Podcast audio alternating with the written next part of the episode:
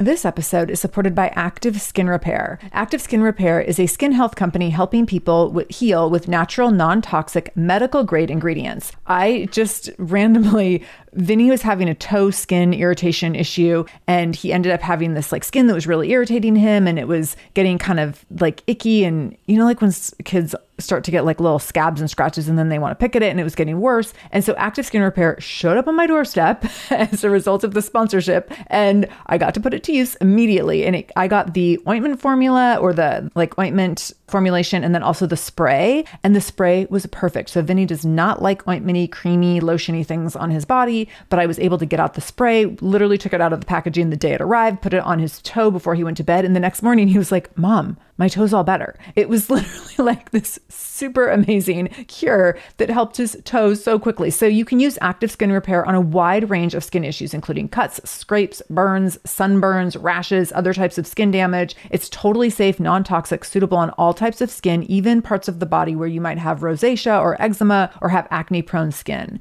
This is also safe for the youngest members of your family up to the oldest. So now you have one simple solution for your family's skin health needs with over 500 500,000 happy customers and thousands of five star reviews and super safe and clean ingredients, active skin repair is something that you want to have on hand for your family. So, to get your own active skin repair, go to activeskinrepair.com to learn more about active skin repair and get 20% off your order when you use the code shameless. That's activeskinrepair.com. Use the code shameless for 20% off your order. activeskinrepair.com, code shameless. This is the Shameless Mom Academy, episode 721 with Aubrey Gordon. Show notes for this episode, including any links mentioned in the episode, can be found by going to shamelessmom.com and clicking on episode 721. Welcome to the Shameless Mom Academy. I'm your host, Sarah Dean. I'm here to give you and other passionate, driven, unapologetic moms tools, resources, and a little bit of humor to help you lead more positive, powerful, and purposeful lives every damn day. One of the best things about the Shameless Mom Academy is our community, so be sure to join us in our free private Facebook group to connect with other shameless moms just like you. You can find us over at shamelessmom.com forward slash Facebook. All right, let's dive into today's episode. Friends, I could not be more excited to be introducing you to our guest today, Aubrey Gordon. Aubrey Gordon writes under the pseudonym of Your Fat Friend, illuminating the experiences of fat people and urging greater compassion for people of all sizes. She is the author of What We Don't Talk About When We Talk About Fat, which you have seen me plaster all over Instagram in the last few months as I've devoured it and also exclaimed that it is critical reading for every single human being. And her newest book that just came out last week, you Just Need to Lose Weight and 19 Other Myths About Fat People. Her work has reached millions of readers and been translated into 19 languages. She is also the co host of Maintenance Phase, the podcast where I originally found her. And you need maintenance phase in your life. Her co host, Michael Hobbs, the two of them could not be more brilliant, could not have better synergy. Like they are just magic and they will open your eyes to so many components and layers of anti fat bias, anti fat culture, disability culture. Like maintenance phase is required listening again for every human. So she's the co host of the Maintenance Phase podcast, a top rated podcast in 2021 and 2022. It definitely will be top rated again in 2023. And she's also a columnist with Self magazine. Her work has been featured in Health magazine, Vox, and Gay Mag, among others. She lives in the Northwest, so we're basically neighbors, which makes it great because we're now also best friends. And she works as a writer and organizer. I'm not sure I can adequately describe the deep honor it is to have Aubrey as a guest on the show. When I reached out, I thought, there's no way I'm going to get a reply, and there's no way that the reply will be yes. And here we are. She has a massive fan base that is not specific to moms. So I thought, why would she say yes to me? Little old shameless mom, Sarah. I also never thought that she would be a million times more amazing in real life than she is online because she's already so damn amazing online. But she was an exceptional guest and an exceptionally generous person with her time, her teaching, and her laughter. To know her laughter and to know her laugh is to love her laugh. If you know, you know. Like, you know that Aubrey's laugh is the absolute best. So, listen in to hear Aubrey share what it was like for her to go from being an anonymous online writer to a fully public figure, how the success of Maintenance Phase has impacted her work, how women are conditioned to externally process and speak about their bodies and food constantly, and how this is so harmful in a myriad of ways. The importance of understanding thin privilege and recognizing if you benefit from thin privilege scripts and language for parents to talk to kids about bodies and fatness in a neutral way, which really piggybacks on what we recently talked to Sarah Stevens about. So I love that this conversation just gets to be continued in this way. And then Aubrey also shares how to talk to your kids about healthy eating without subscribing your own internalized messages from diet culture, which is a constant struggle if you are someone who was raised by a parent between like I don't know 1970 anything and now.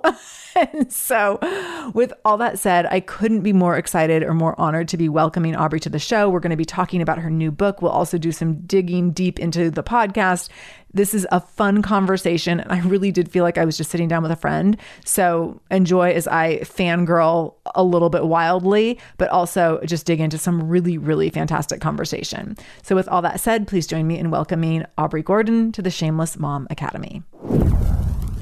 Aubrey Gordon, welcome to the Shameless Mom Academy. I'm so excited to have you here. And oh my gosh, I'm fangirling. I'm trying not to sweat. Like, we're going to have a lot of fun today. well, thank you for having me. I'm very excited to have this conversation. Yeah.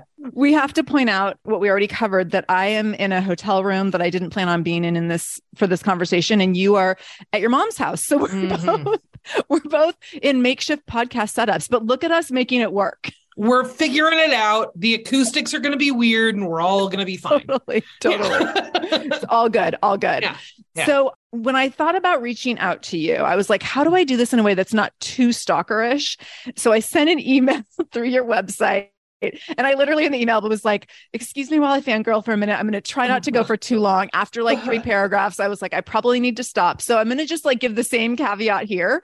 Great. I'm, I'm such a fan of your work. And I know people listening are huge fans of your work, whether people have heard you on your podcast, Maintenance Phase, which you co host with Mike, or mm-hmm. they've heard you in your many, many written works online, or they know you through Your Fat Friend, which I mm. follow on Instagram, or they know mm. you through your first book, What We Don't Talk About When We Talk About Fat, or they're hearing you from the first time today. You have so many gifts that you bring to the world, and you do it in not only a really intentional, serious, thoughtful, and considerate way, but you also bring a lot of joy and humor. And I just oh. want to thank you in advance for all of that. Oh, thank you. That's very kind of you to say. Yeah, it's interesting. I had a conversation with someone the other day who was like, you know, you don't have to act happy all the time. And I was like, oh, that's wild that that is reading to you as an act. Like, whoops that's where I live. I'm either very happy or like a little bit sad all the time. There, there we go. right. Those are my settings. Like right. I'm having a good time. Yeah. Thank you. I, I appreciate it. that. Yeah. I love it. So I want to know, we always open the show with asking people to dig into the dynamics of their personal and professional life beyond their mm. bio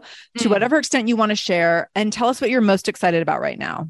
Ooh, what am I most excited about? I would say so listen, outside of work world, in work world, I'm excited about making our show. It's a really fun show to make. I have a really good time with it. I just started some research into the glycemic index, which is Ooh. why people think that white potato is somehow worse for you to eat than a Snickers bar is mm-hmm. genuinely what's on the glycemic index that has been a really fun one to start to kind of crack open and figure mm. out like you know pop the hood see what's going yeah. on underneath yeah. there i'll give you this the research is not rock solid we'll get there it's not solid oh my um, gosh i love it in my personal life i just got down to los angeles where i'm visiting with family and I've been getting a bunch of time with my nibblings. My niece is 15, about to turn 16, and my nephew is 11. And they are like becoming more and more distilled versions of themselves and more and nice. more sure footed about their sort of place in the world every time I see them. And it's like, I'm just like over the moon about it. Uh, oh, so, so fun. It's fun. so weird and cool and magical and sometimes heartbreaking watching yeah. little people become big people. Totally. No, it's really remarkable to me, particularly my niece who is like in the thick of it, right? If things are going to go sideways growing up as someone who is perceived and identifies as a girl, boy, oh boy, high school is a pretty good time for that stuff. Oh. And she just seems to be getting better and stronger politics, better and stronger boundaries. She like nopes out of relationships that are not for her in like a heartbeat. I'm like, oh, I was worried about you, and actually, probably you should be worried about me. Like, you Right. got this on lock. I'm the one who's like a little bit of a mess with this stuff. Right. Like, you have it handled. And that is like, it just makes me feel like I could soar. You know what I mean? Like, it just, it's such a wonderful feeling to be like, Doesn't oh, she's not only ho- okay, she's like Yeah. better than like most people I know. It's really wonderful. doesn't that give you so much hope for the future? Like when I look at the people that currently run our country and I'm like, how do we get out of this? It's so Mm. awful. Mhm. And then I talk to a teenager. I'm like, oh, they get it. They're going to get us out. And not that it's their job, but I mean, it's going to take a minute. And, I, and they're Mm. seeming to be ready. yeah it's really incredible to see her and her friends and like all of that where i'm just like man like most of her friends are queer kids and they're all like i'm gonna run for president that's what i'm gonna do i'm like i love this world i love Yeah. this world where there's like no question in your mind mm, that that's Yeah. like a possibility for you and you're just gonna go for it like it's amazing it's really thrilling so great. So yeah, great. yeah yeah yeah absolutely So we're going to talk about your new book in just a minute, Mhm. but before that, we have to dig into maintenance phase for a minute because Great. I mean, it was one of the tell me where it was I, for 2022 was it like it was in the very top top top few of Apple Podcasts best picks for Mm. 2022. Mm. It's had massive success and you and Mike have been so thoughtful and conscientious and in such high integrity as you- you've produced the show, decided to put what you're going to put on the show and really established solid voices around the wellness industry and Mm. the show that it is. Can you talk about the popularity of the show and how that success and kind of what that's felt like and how that's impacted you? Because I Mm. it's a big deal. it is a big deal. I will say when we started the show and we started recording it, I think in the early episodes, I don't give my name because I was Mm. still anonymous at that point. I was writing anonymously Right. just as your fat friend. And in the last, you know, two years, but particularly the first year of the show, I went from being like a totally unknown anonymous force with no face, no name, no voice to, you know, we had a great piece in the New York Times with like pictures of me in it and all that sort of stuff. I think I have had a little like emotional whiplash from being totally unknown to being very known. It's been a lot to take in, but I think I'm extremely fortunate that fans of the show and people who read my work and all of that sort of stuff tend to be like extraordinarily considerate, boundaried, lovely, thoughtful, kind people. So, like, as much as it's been to take in, I think overwhelmingly it's been like really lovely people, you know, really lovely people. I had forgotten that in the very beginning you didn't Uh-huh. you weren't sharing your name. That sounds really scary to have built an online presence in such a built a really visible online presence with the name your friend. Like there's some Mhm. high stakes in that Mhm. name. And Yeah. to go from writing anonymously to exposing yourself, sharing yourself, introducing yourself to the world as a actual person with a name and a face. How did that feel? Was that terrifying? It sounds terrifying to me. it was scare i think i was less on the like emotionally scared sort of like what will it mean to be known kind of thing and more on the logistically like you know writing about being a fat person and particularly a very fat person in this world without combining that with and here's how i'm trying to lose weight or and here's what i'm going to do to not be fat anymore doesn't just make people uncomfortable. It makes them angry and in some cases it makes them violent. So there had been like a number of death threats. There had been some stalking stuff. There had been some like you know like threats to safety kind of stuff. And i think that was the most front of mind to me was just like you know how do i do this and not have to like move out of my house or you know what i mean? Like not mention my location or name or anything ever or like how can i do this safely? I think was my main concern. And it's gone off without a hitch so far. I mean knock wood. We'll see. I want to thank you for that increased level of transparency Mm. and coming forward and putting yourself out there in a different way, in a more visible way, because that's not something that you owed the world. But I'm imagining that the impact of your work is only greater because you've chosen to do that. who knows? But sure i'd like to think so. Do you know what i mean? Like i don't i don't have a way of measuring that but like absolutely. Like i super appreciate that. And yeah it felt like a big thing at the time. Sometimes it still feels like a big thing. And some days i feel like i'm still like emotionally catching up to everything that's happened in the last two years you know Yeah, I was going to say the emotional Yeah. catch up is probably real.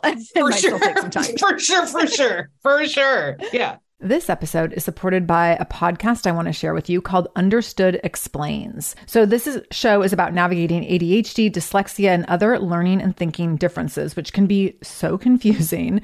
And so, every uh, season of the show is around a different theme. So there's a season on special education, there's a season on ADHD diagnosis for adults, and the current season is all about IEPs. I love this podcast because the episodes are 10 to 15 minutes long. So if you are short on time or short on focus, you can take this content in super quickly, easily. It's very digestible.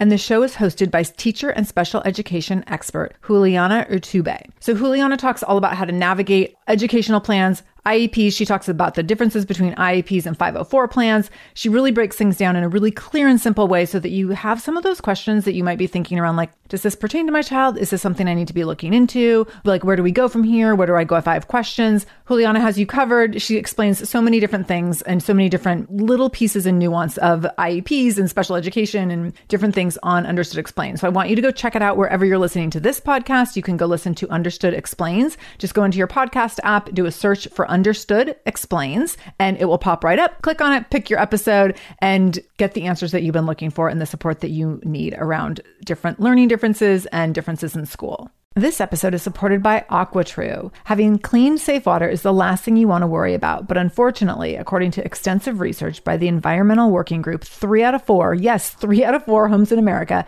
have harmful contaminants in their tap water. So that's why you got to check out AquaTrue. AquaTrue purifiers have a four stage reverse osmosis purification process, and their countertop purifiers, which is what we have, take no installation or plumbing, and they remove 15 times more contaminants than ordinary pitcher filters and they're specifically designed to combat chemicals like PFAS, which can lead to potentially adverse health effects like cancer, endocrine system disruption, and liver toxicity, which is part of what makes AquaTrue so special, unique, and important in terms of how they are able to filter water. They also have water purifiers to fit every type of home. So, like the installation free countertop purifier that we have at our house, to higher capacity under sink options. They even have Wi Fi connected purifiers and mineral boost options. So, I'm so excited about our new AquaTrue. And here's the thing I swear it's like a gentle reminder to actually drink more water every time you walk into your kitchen. So we are drinking more water now and also more clean water. So more water that is more clean. It feels like a double win. I'm feeling pretty impressed with us.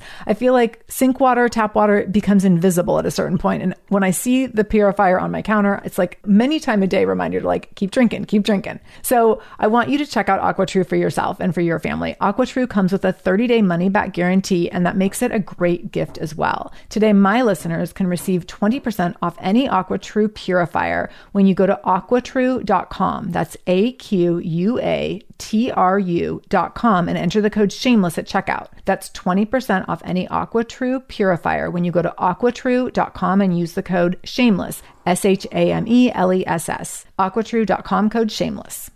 So let's dig into the book a little bit. Can you talk mm. about what inspired this book, the book that's being released right now? You just mm. need to lose weight. Mm-hmm. So, this is a book about something that I feel a little bit conflicted about, which is myth busting, which is a weird thing for me to say mm. as the host of the podcast that I host. I will say myth busting is sort of a fraught exercise, right? In order to bust a myth, you first have to say the myth again, which is like, right. Great, now we're just repeating all the same old garbage stuff, right?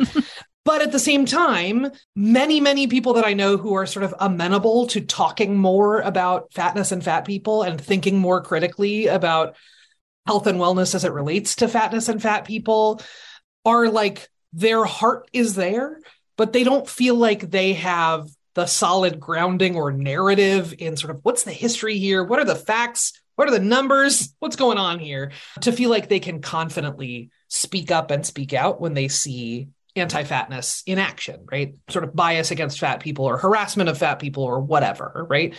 They feel sort of stymied by their own sense that they don't have the grounding that they want or need to have to feel confident in doing that. So to my mind this is like partly a fact sharing enterprise and partly a confidence building exercise for folks who are sort of like turning these ideas over in their own minds and feeling more and more distress about the disconnect between where they thought we were socially on this issue and where fat folks' experiences indicate that we are on this issue. And I think this is a book that I'm hoping will help some folks bridge that gap and take more actions to get us to where they thought we were. Yeah. Does that make sense? Yeah. Totally. So at the beginning of the book, one of the things that was really helpful and eye opening for me mm. as someone who admittedly thinks she knows a lot of things about a lot of things. you and me both, buddy. so I started reading through you laid out a ton of definitions around like words that you're like here's the terminology we're going to use in this book here's mm. what how these words are intended to be used and understood here's what they mean mm. um, and mm. some of the terms especially because i'm a super fan of your work a lot of the terms mm. weren't new new to me sure but the nuance in a lot of them i was like oh yeah like i hadn't thought about that that way or what have you so first thing i want to mm. say is just for people to go and get the book just to read those the words definitions and language and verbiage like that is a whole like 101 class right there mm-hmm. that all humans should know or should participate in so that was really really helpful to me the other piece is recognizing that we and especially and i'll say like progressive liberal white women mm. like we mm. think we know all these things and we think we know mm. like we think we like have all of the right picket signs to go to all the marches and all the things i'm totally in that category i had mm. like I, oh me and, too yeah like yeah, we're, but, you. are from Portland. I'm from Seattle. Yeah. Like there's a lot of marches we can attend. A lot so, of marches, a lot of self satisfaction, a lot of all right, of it. I'm, right, I'm right. in the soup. I'm not separate totally. from the soup. Absolutely. Totally. Yeah. Yes. Yes. And even with that, mm. oh crap, there's so many ways that we mess this up. And not just like as a society, because I think any of us and women listening to the show, I know recognize mm. how women are impacted by constant messaging by mainstream mm. media and the impact of diet culture and all of this that we've all been raised in and the mm. long term the generational impact of being raised by mothers in the 70s and 80s but the fact that we what we continue to perpetuate even when we think we mm. know better and that's i think mm. what so much of this book is about but even just those mm. words in the very beginning identifying the ways that people are oppressed for their bodies whether they're mm. in a small fat body versus a fat body versus a mm. super fat body and knowing what mm. the difference is and the nuance around all of that is so significant. So that piece just in and of itself was so helpful to me. On mm-hmm. top of that i think that there is we don't acknowledge the oppression that people face for the ways that their bodies take up space yeah. on a regular basis. Uh, uh, we don't acknowledge it at all, let yeah. alone making consistent considerations for it and yeah. making consistent consideration for other people. And I think, especially given how many considerations we and I, circumstances that we've started to make space for in this world as it relates mm. to race and ableism and religion. Mm. And I mean, since 2020, like all the things. And this is where we just keep failing so mm. badly. Mm. And that is, I think, where I just appreciate your work so much because mm. you to like call a spade a spade and acknowledge that we have so much work left to do here. Yeah. I mean, I think, listen, I would say that as on any number of social issues, right? And as with any number of marginalized communities, we are all walking through the world breathing the air that tells us to think about fat people in one specific way, right? Since yeah. childhood, I mean, like, I think one of the things that I think about most often is how often are villains in kids' movies fat? And how often are people who are unintelligent or comic relief fat? How often yeah. have you seen a fat lead in a kids movie and had that person's plot line be anything about like about anything other than their size right? Or an mm-hmm. implication about their character from their size. We are all walking around in this stuff all the time. It is not our fault that we have learned to replicate it because we're not actually getting any other viewpoints or any other opportunities to try on any other frameworks for size right I would say this fits squarely into the category of like, it's not our fault that we picked up the only thing that was offered to us, but it is our responsibility to put that down and pick something else up, you know? Yeah, totally. So, with that, and choosing to take responsibility for that. And I think mm. as I'm digging into kind of this parental component of it. So yeah, in the shameless mom, in the shameless mom academy, we have a lot of moms. Surprise! I can't imagine why. Yeah.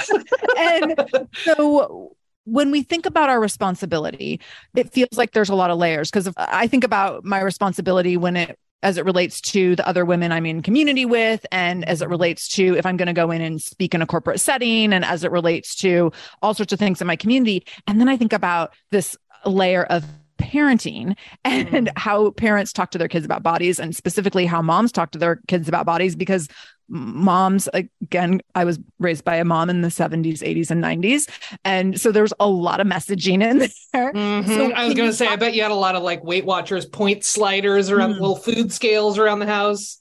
i went to wait join weight watchers for the first time at age 12 with my mom totally. so What's up, yeah. buddy? I was like 10 or Yeah. 11. High five. Yeah. Hey, Yeah. only kid in the room when I went. Yeah. So, and my mom was a lifetime member. And yeah, so it was like all of this. I mean, between Weight Watchers and the cabbage soup diet and the, I mean, all the things you've talked about on maintenance phase. yeah. So, yeah, like this is what I was raised in. And so I know that I'm not alone in wanting to have more thoughtful, conscientious conversations and like knowing Mhm. better and doing better with my child, a Mhm. 10 year old boy. So, how can parents talk to their kids about bodies and size in safe and constructive ways?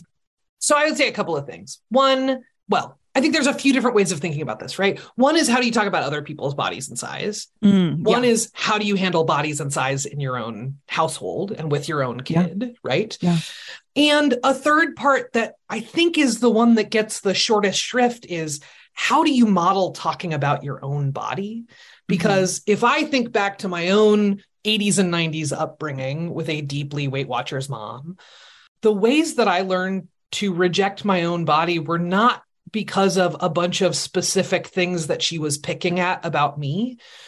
You know, there's some of that, but mostly it was seeing how she talked about her own body and understanding that that's my model for adulthood, right? That when you become an adult, when you become, in my case, an adult woman, part of being a woman means going to Weight Watchers. Part of being an adult woman means talking to other people and engaging them in conversation about how nobody needs to see your thighs. Nobody wants to see that, right? Like all of that kind of stuff is really powerful modeling for kids, Mhm. not only about how they're supposed to feel about their own bodies and how you feel about yours, but also how they're supposed to read other people's bodies, right? Mm. I think it's easy to get stuck in the parts of this conversation that feel most urgent to us as individuals, which is usually how we feel about our own bodies, without realizing that when we're modeling that to other folks, we're also teaching them how to treat fatter people,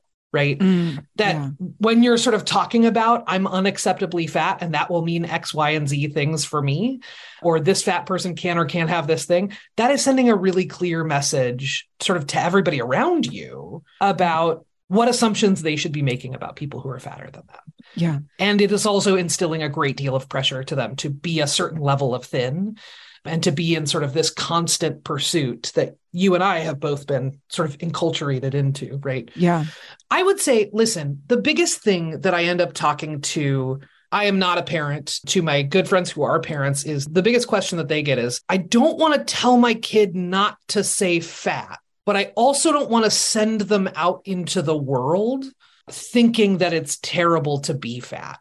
And so I'll get This like is a, exactly this is the crux, right? this This, is is, the the, crux Yes. and I will say what I have shared with almost all of them, and I haven't gotten a bad report yet. I mean, I don't know, is that what I share with them is the conversation that I've had with my niece and nephew since sort of day one, which is fat is a totally fine thing to be. It's fine to be fat. It's fine to be skinny. It's fine to be tall. It's fine to be short. It's fine to have one color hair or another color hair. All of those things are totally fine. And how people describe their own bodies has to be up to them. Mhm. Some people really like the word fat, some people don't. Most of the time, you don't really need to talk about other people's bodies. As it Yeah. turns out, you, you this is mostly an academic decision that we're making here, right? Right. Because most of the time, you don't actually go up to someone and be like, "How you doing, fatty?" Right? Like that's like not a thing that that's not a way that we address people, generally Right. speaking. Right. So for the most part, this is a conversation in like how to get kids in my own limited experience. This is a conversation about how to get kids to respect other folks' boundaries and not train them in the reflexive thing that happens to me all the time as a fat person, which is I say something about being a fat person, and then I am mired in a 45 minute conversation with someone going, Sweetie, no, you're not fat, right? Which isn't about me. That isn't about the size of my body. Objectively, a fat body, right? Mm-hmm. Like there's no two ways about that one. And what it ends up feeling like to me is that I am being told that I can't be trusted to describe my own body. Right. And that is, you know, a subtle and really pervasive way that we just sort of kind of wrest people's bodies from them and insist that our own ideas about what it means to be fat, that being fat means being rejected or being unloved or being isolated or being made fun of or whatever, having a negative body image, right? All of these things are things that we attach to fatness rather than just going, that's a body type that some people have mm-hmm. that is separate from their character. It's separate from their social lives, right? So I think that creating some space to go, you know, some people are fat and some people are thin. That is all totally fine. And most of the time, you don't need to describe their bodies. But if you do, you should just use the words that they use. And if you don't know what words they use, you can just ask them. Look at that. Yeah. Done yeah. and done. Easy peas. Yeah. so helpful. I also really appreciate in this, you talk about this in the book too, that you pointed out that some people like to be fat, some people don't like to be fat. Mm. There's this assumption because culture tells us, society tells us that it's quote unquote bad and mm. that we shouldn't desire this. There's this an mm. assumption that like no one ever wants to live in a bigger body and is always trying to get smaller or always desiring to get smaller. And I love in the book where you talk about like, no, some people want to live in bigger bodies and yeah, totally. And fine. yeah. Great. Uh, Who cares? That's t- absolutely. Yeah, I think it is a very strange thing mm. that so many of us have such a strong knee jerk reaction to the idea that someone else would be not only at peace with being a fatter person, but yeah. desiring of it or enjoying yeah. of it or yeah. seeing benefits to it. I mean, I talked to one of my very good friends who uh, refers to me being fat as me having a jerk detector. He's like, they just present themselves to you. They're like, hey, don't mess with me. I'm a jerk. Like, I'm like, there is value in that to me. Yeah, That's not yeah. apart from being fat. That's because of being fat.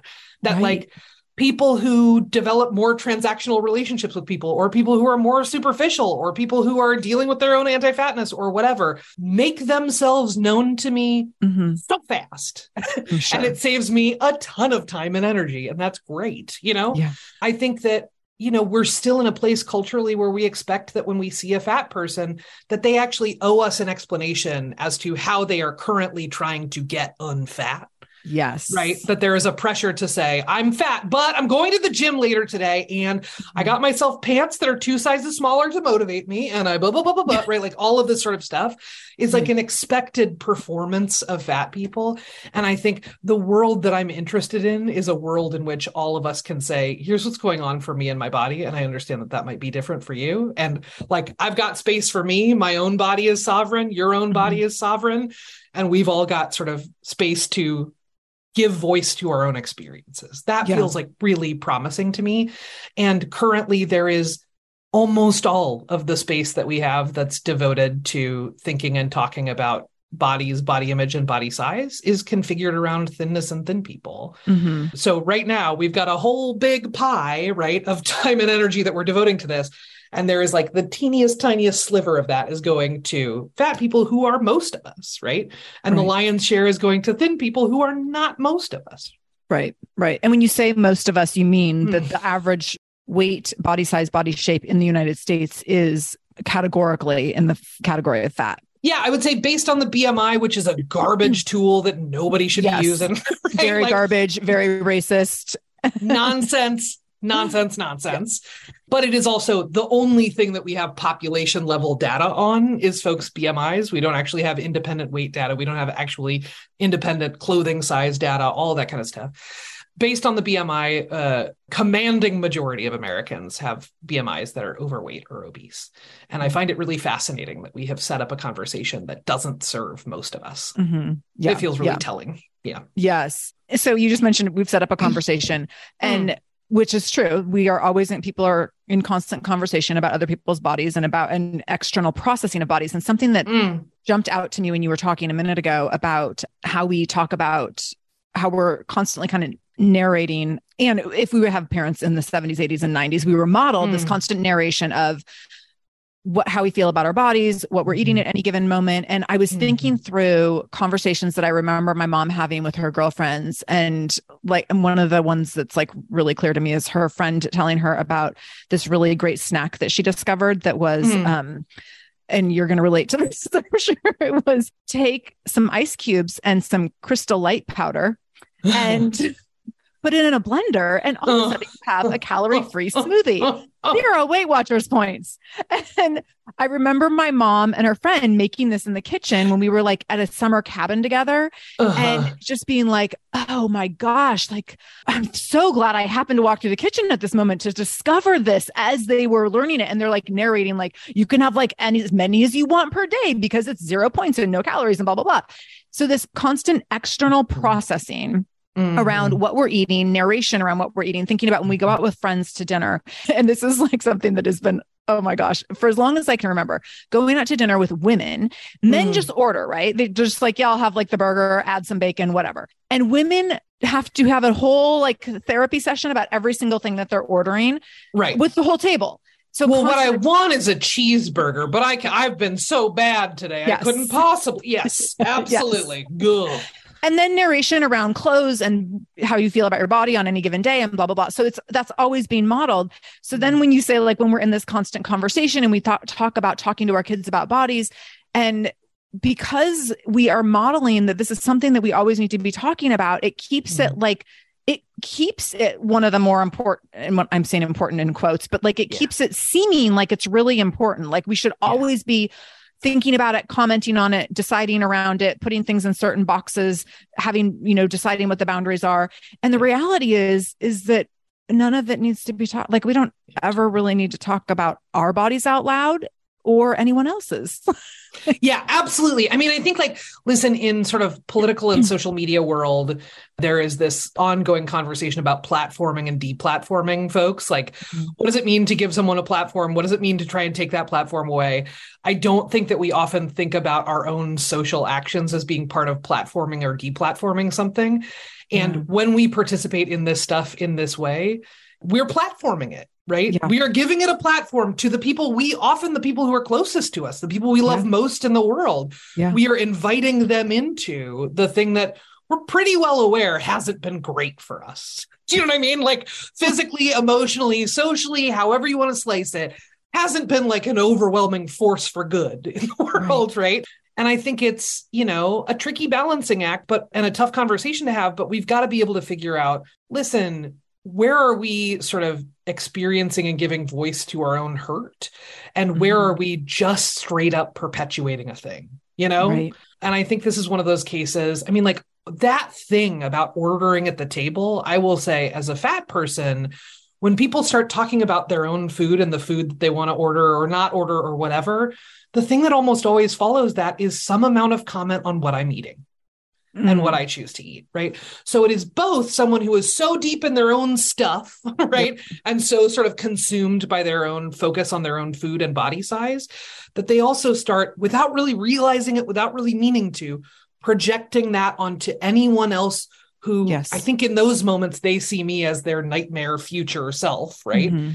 Which is like they start doing their self talk at me without necessarily stopping to think about how it would feel to be in a social situation where in a group of people someone else is just calling everyone's attention to what you're eating what that mm. would feel like what message that would send about your body all that kind of stuff. I mean i think the tricky thing about all of this stuff is people love to say we're all harmed by diet culture and we are and it is really hard to feel badly about your own body and to not feel at home in your own body it is a different kind of hard to go into a doctor's office and have your doctor say your self talk to you, or have a doctor refuse to treat you, or not know if when you buy a seat or even two seats on an airplane, if you'll be allowed to keep those seats, right?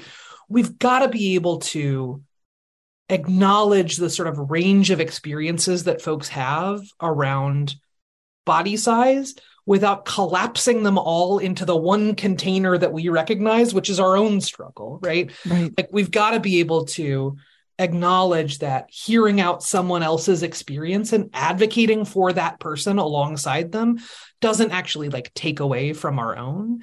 And Right. that when we do stuff like this, when we sort of again, platform our own insecurities and make those sort of a social interaction that we're also sending messages to the people that we're talking to about their bodies and about how we're reading and sort of surveilling them. Absolutely. Look, Bumble knows you're exhausted by dating. All the must not take yourself too seriously and 6 1 since that matters. And what do I even say other than hey? well, that's why they're introducing an all new Bumble with exciting features to make compatibility easier, starting the chat better, and dating safer. They've changed, so you don't have to. Download the new Bumble now. Well, hey there, busy mama. Are you looking for ways to make your life easier, your home less chaotic, and at the same time add more joy to your life? My name is Deanna Yates, and I'm the host of Wanna Be Clutter Free, a podcast all about letting go of the stuff we don't need in our lives so that we can focus on what truly matters. Don't worry, I'm not going to tell you to throw it all away or make you feel guilty about keeping something you love, no matter how many other people don't quite understand it. But I will give you practical and, more importantly, actionable advice so that you can make progress right away. And you won't just hear it from me, there are amazing guests too. It's like having your bestie in your pocket telling you it's okay to let go of the things that are not serving you and your family in a totally non judgmental way. So join me over on the podcast where we can work on progress over perfection for those of us that want to be clutter free all the examples that you just gave, and thank you for those examples around doctors' offices and airplanes and all those. You dig into all those in your first book with like stories and research and data. And so I want to encourage anyone who's like, wait, what? To go yeah. read what we don't talk about when we talk about fat because you give some really important information there, whether it's your own anecdotal experience or like research um, around those topics. I also want to add to what you're saying around i want to bring up specifically thin privilege which you haven't used that term but i think it's really yeah. important that we put it in here yeah so what you've just shared is when you know when someone at any given dinner table who has not been oppressed for their body size, body shape, the way their body takes mm. up space in the world, can just express their discomfort around something. And there's other people sitting there who have been oppressed. It really shows a strong inability to read the room. but it happens yeah. all the time. Yeah, totally. I think there are lots of folks that I know who have a really strong social justice analysis, who have really strong political leanings and are not afraid to talk about those, who are really good critical thinkers and fact checkers and who don't really stand for bad data in their lives. And something happens when we talk about fat people where they just like flip a switch and yeah. power that part off. And it is like one of the great mysteries of my life that like some of the smartest and most thoughtful people that I know really uncritically can participate in this kind of stuff. And not only that, but can resist a deeper conversation about like hey i know what you're saying is this but when you say these things to me when you talk about how if you got fat that would be terrible and your husband would leave you you're a size 10 and i'm a size 26 whether or not you mean to say something about me you've chosen to talk that through with me as a person and you've chosen to not really acknowledge what you're saying means for someone like me, which leaves me to draw my own conclusions.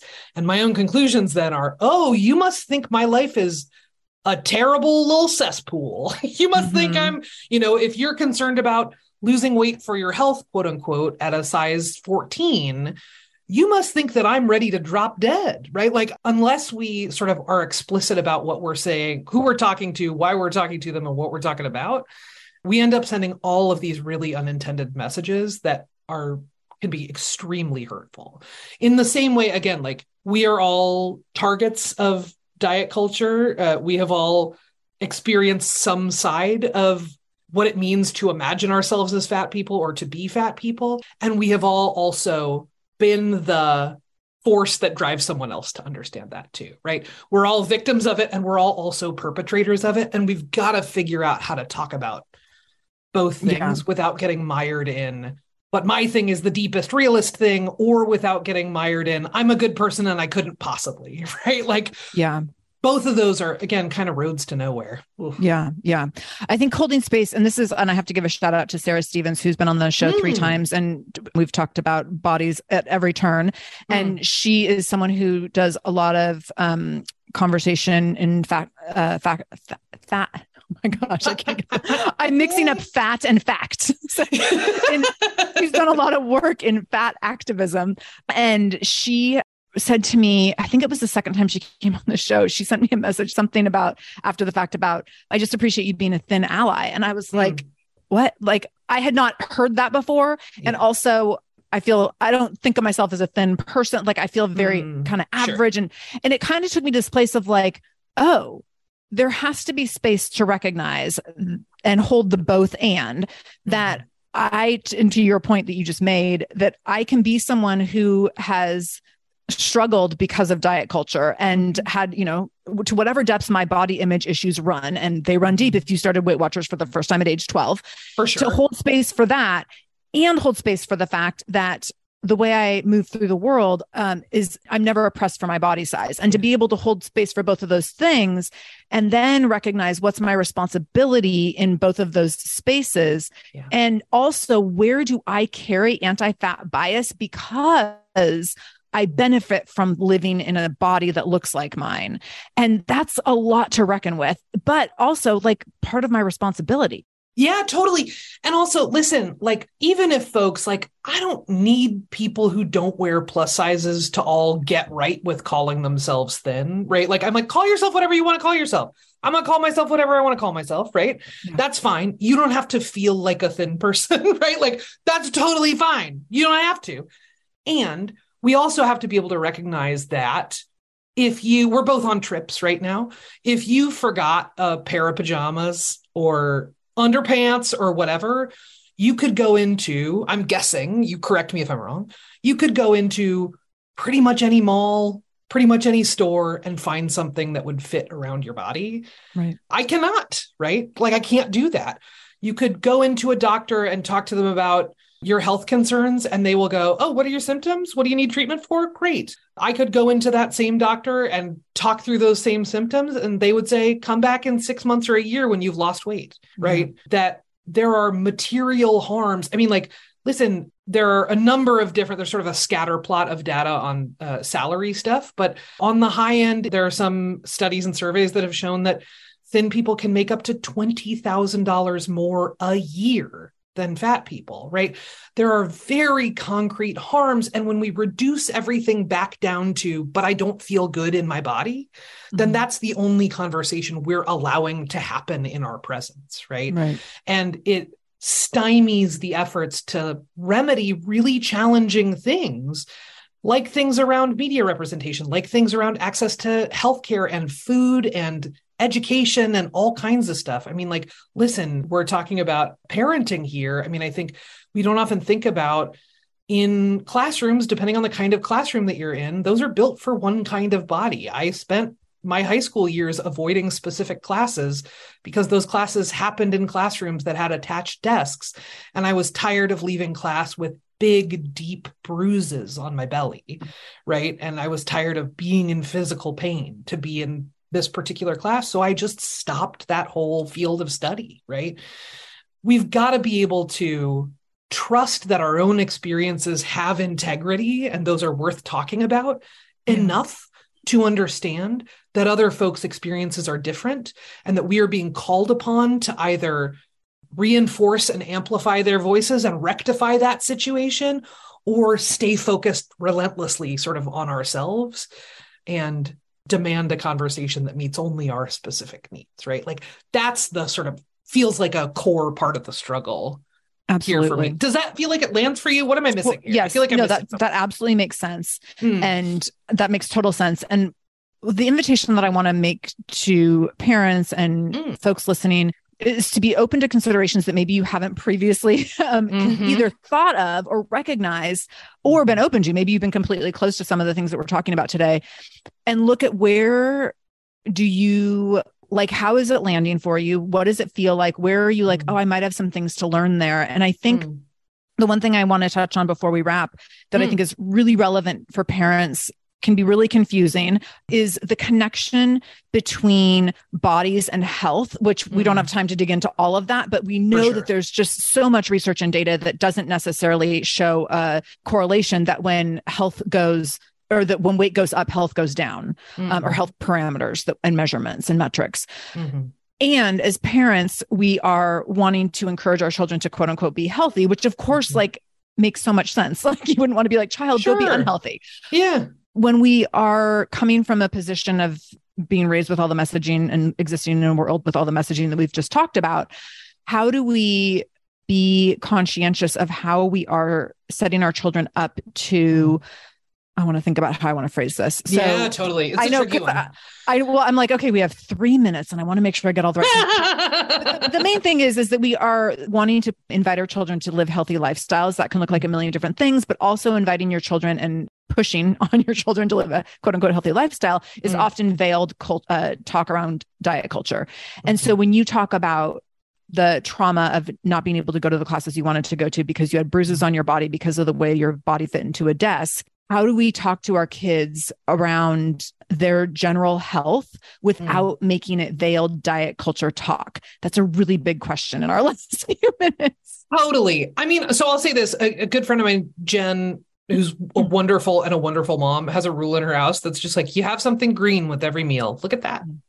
There's something green in every meal. That's what we do, right? Like that's like a pretty good rule. It has nothing to do with weight. It has nothing to do with size or appearance or any of that kind of stuff.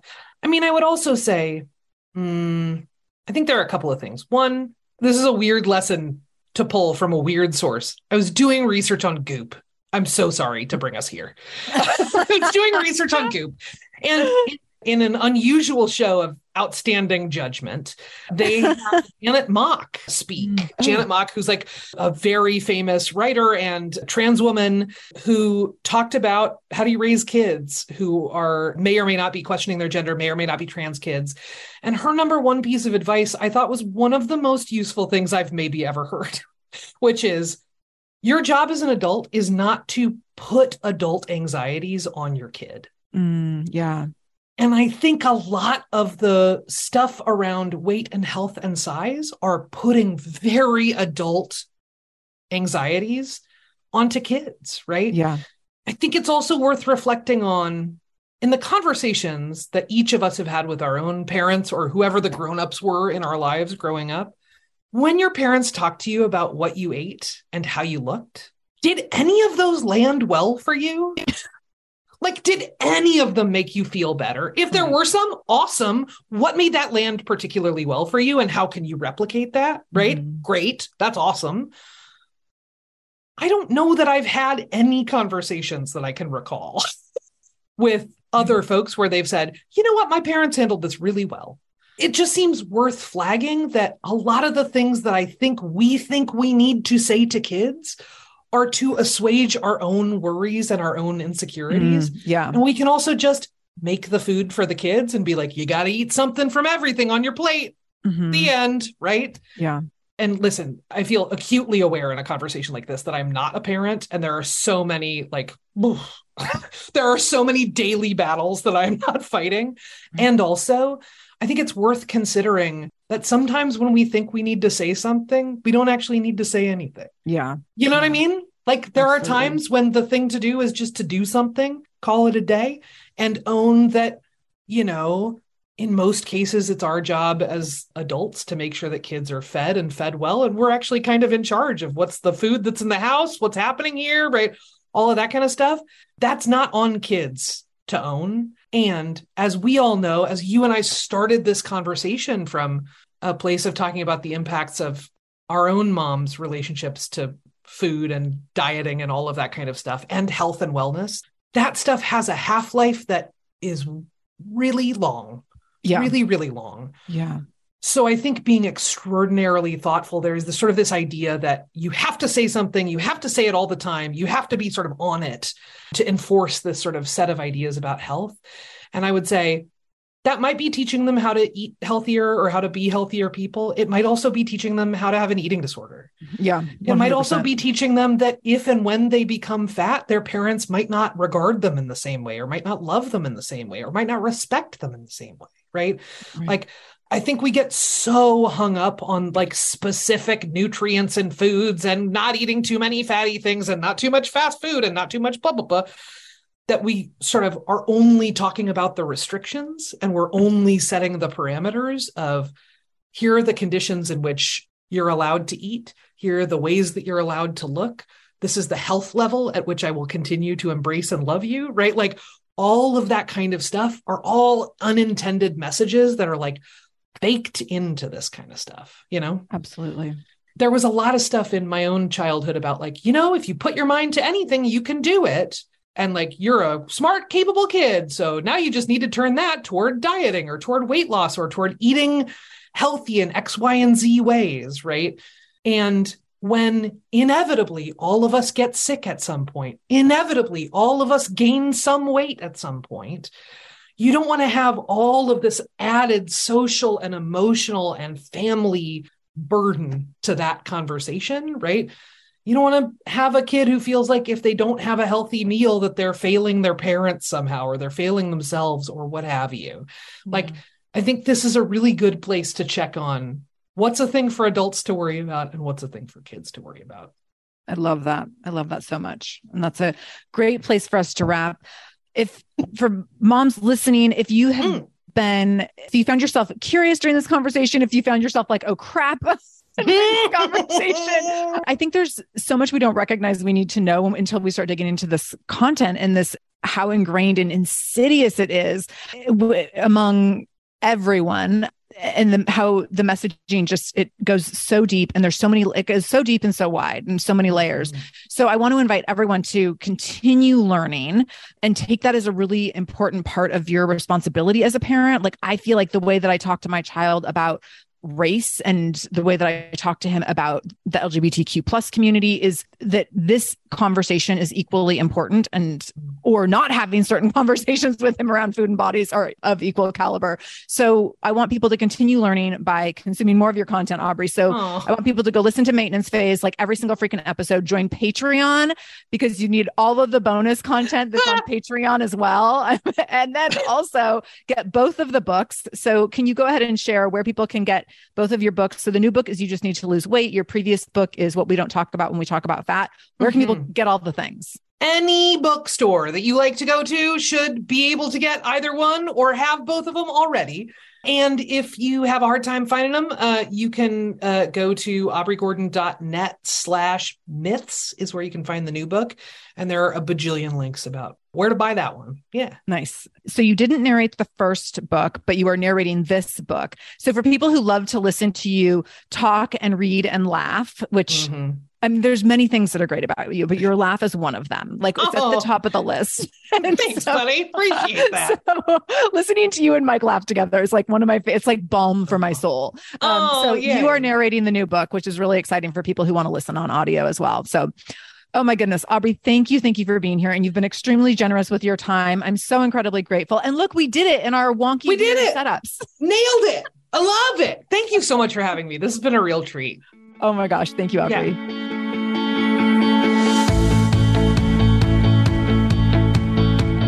Thank you so much for joining me in the Shameless Mom Academy today. I really, really appreciate you being here, and I hope you learned something new. As always, this conversation will be continued over in our free private Facebook group. You can join that group by going to shamelessmom.com forward slash Facebook to connect with other shameless moms just like you. Additionally, if this is your first time listening to the show, know that we are here every Monday and Wednesday with a brand new episode. So make sure you subscribe. Go to whatever podcast app you use and subscribe to the show so you never miss an episode episode. You can do that directly if you go to shamelessmom.com forward slash review. That will put you in Apple Podcasts where you can click on the subscribe button and you can also leave a review. If you scroll down a little bit, you can leave a five star review. You can write a few sentences letting me know what you thought about the show. If you let me know how the show has impacted you in becoming a more shameless mom, you might be nominated to be Shameless Mom of the Week. Also, please share this episode. My goal is to help more mamas be more shameless every damn day. So please do share this episode. You can take a screenshot of the episode on your phone and then share it out on social media. Tag me at the Shameless Mom Academy on Facebook or Instagram. I'm quick to reply and eager to send you Facebook love and love to be connected to all of you. So, again, thank you for being here. I can't wait to be back here again with you in just a couple days. And until then, no matter what you do today, make sure you do it shamelessly.